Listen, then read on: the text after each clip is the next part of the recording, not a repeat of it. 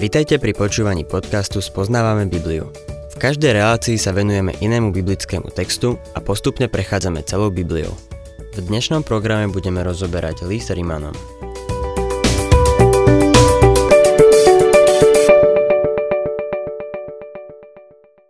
Milí poslucháči, človek je pred Bohom vinný. Apoštol Pavol sa v liste Rímanom nesnaží dokazovať hriešnosť človeka. Hriech človeka a jeho vina pred Bohom je axiómou, ktorá sa tiahne ľudstvom od pádu v záhrade Eden. Boh nezjavuje len svoju spravodlivosť, ale aj svoj hnev. Človek totiž neobstojí pred Bohom so svojou vlastnou spravodlivosťou. A tak bez Božej spravodlivosti, ktorú prijíma vierou v pána Ježiša, je pred Bohom vinný. Človek vo svojej nespravodlivosti prekáža pravde a odmieta pravdu o Bohu. Pavol poukazuje na to, že celé stvorenstvo svedčí o Bohu a tak nemá výhovorky. Žalmista hovorí Nebesia rozprávajú o Božej sláve, obloha hlása dielo jeho rúk. Doktor James Denny to vyjadril takto. V človeku je niečo, čo zachytáva zmysel všetkého mimo neho takým spôsobom, ktorý vedie k inštinktívnemu poznaniu Boha. Myslím si, že ateizmus je najabsurdnejší postoj, aký môže človek mať. Je proti logike a nedáva zmysel.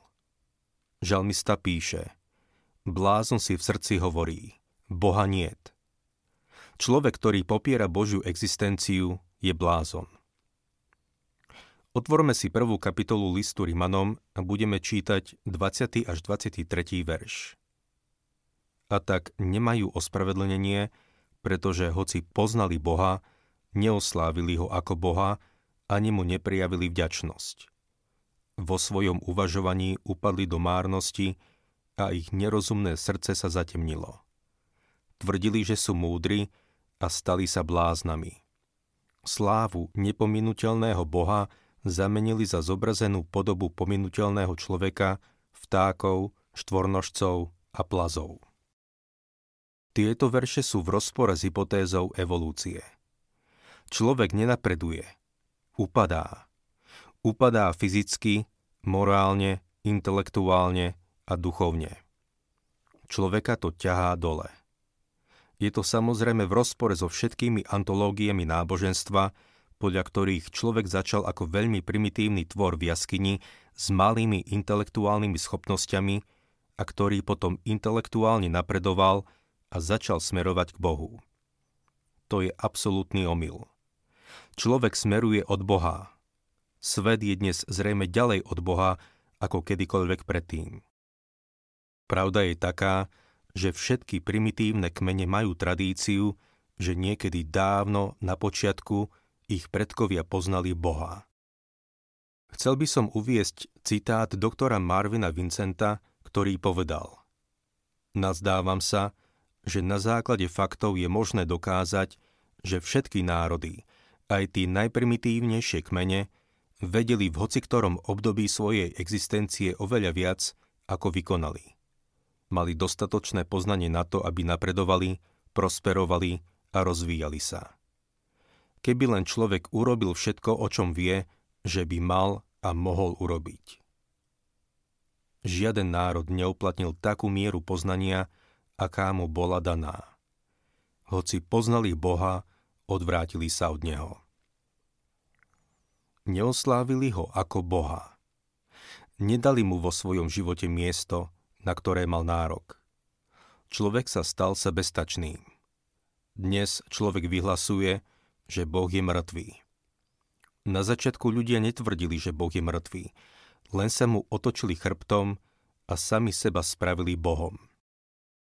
A nemu neprejavili vďačnosť. Nevďačnosť je azda najhorším hriechom, aký existuje. Spomeňme si, ako pán Ježiš uzdravil desiatich malomocných, ale iba jeden sa k nemu vrátil, aby sa poďakoval. Len 10% bolo vďačných a myslím si, že to číslo je dnes ešte nižšie. Vo svojom uvažovaní upadli do márnosti. Dokonca vymysleli evolučnú teóriu. a ich nerozumné srdce sa zatemnilo. Odvrátili sa do temnoty pohanstva. Živé svedectvo o tomto môžeme pozorovať na uliciach Káhyry či Istanbulu. Stačí vlastne výjsť na ulicu, aby sme videli, že ľudské nerozumné srdce sa zatemnilo. Tvrdili, že sú múdri a stali sa bláznami. Ľudská múdrosť je pre Boha bláznostvom. Človek hľadá pravdu logickým uvažovaním, ale dospeje k filozofii, ktorá je v Božích očiach bláznostvom. Slávu nepominuteľného Boha zamenili za zobrazenú podobu pominuteľného človeka, vtákov, štvornožcov a plazov. Všimli ste si niekedy, že neveriaci svet si vytvára karikatúry Boha? Len sa pozrite na pohanské obrazy a modlí. Uvedomil som si to, keď som navštívil ruiny starovekého Efezu. To mesto v rímskej ríši dosiahlo azda najvyšší stupeň kultúry v civilizácii. No v srdci tohto mesta bol jeden z najhroznejších obrazov, aký si vieme predstaviť, ktorý sa nachádzal v Artemidinom chráme v jednom zo siedmých divov sveta. Artemis, ktorá sa nazývala aj Diana, nemala nádhernú podobu, ako vidíme na iných gréckých sochách.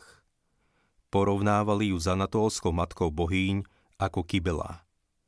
Ako matka bohýň mala mnoho ňadier. V jednej ruke mala trojzubec, a v druhej kijak. Bola podlá a zlomyselná. Taká je predstava o Bohu medzi ľuďmi v kultúrnom a civilizovanom svete. Bola ženskou paňou a v jej chráme bola hrubá nemravnosť a nepoctivosť najhoršieho druhu na dennom poriadku. Slávu nepominuteľného Boha zamenili za zobrazenú podobu pominuteľného človeka. Modlárstvo je karikatúrou Boha, ktorou ho človek potupuje a hanobí. Osobne nemám rád obrazy pána Ježiša, lebo aj Pavol napísal, že Krista už nepoznáme podľa tela. On je oslávený Kristus. On nie je tým obrazom, ktorý vysí niekde na stene. Keby vošiel do miestnosti, padli by sme pred ním všetci na tvár. On je dnes oslávený Kristus. Nehanobme nášho Boha tým, že si ho zavesíme na stenu. Gréci mali bohov s ľudskou podobou. Asírčania, egyptiania a babylončania si vytvorili bohov s podobou vtákov, štvornožcov a plazov. Navštívil som múzeum v Káhire a prezrel som si bohov, ktorých si vytvorili. Nevyzerajú veľmi lichotivo, to vám zaručujem. Na začiatku človek nebol modlárom – Súčasné domorodé kmene sú iné ako primitívne národy. Primitívny človek bol monoteista. Modlárstvo prišlo až neskôr. Prvú zmienku o modlárstve máme v Božom slove v súvislosti s Ráchel, keď svojmu otcovi ukradla bôžikov. Človek upadá, nenapreduje. Z náboženského hľadiska sa človek odvrátil od Boha. Sir William Ramsey, ktorý svojho času bojoval proti viere, napísal vo svojej knihe s názvom Pavlové mestá. Čo sa mňa týka, musím priznať, že to, čo som zakúsil alebo si prečítal, nepotvrdzuje to, čo predpokladajú moderné dejiny náboženstva. Ale veľa potvrdzuje to, čo hovorí Pavol. Na základe všetkých dôkazov sú dejiny náboženstva až na zriedkavé výnimky dejinami degenerácie. Nie je faktom dejín, že človek sám o sebe degeneruje a že robí pokrok iba tam, kde nachádza súcit a oddanosť voči duchovnému životu, aby zachoval spoločenský systém čistý, pôvabný a zdravý? Milý poslucháč, dôvod, prečo dnes napríklad tak zlyhávame v boji proti chudobe, v zdravotníctve a iných sociálnych programoch je ten, že sme sa odvrátili od Boha k hrubej nemravnosti. Vravia, Chceme byť praktickí a nechceme sa obťažovať náboženstvom. A to je ten problém. Jediná praktická vec, ktorú môžeme urobiť, je vrátiť sa k živému a pravému Bohu. Z nášho biblického textu vidíme výsledok vzbory človeka proti Bohu. Vo zvyšku tejto kapitoly budeme trikrát vidieť, že ho Boh vydal na pospas. Čítame v našom texte 24. verš.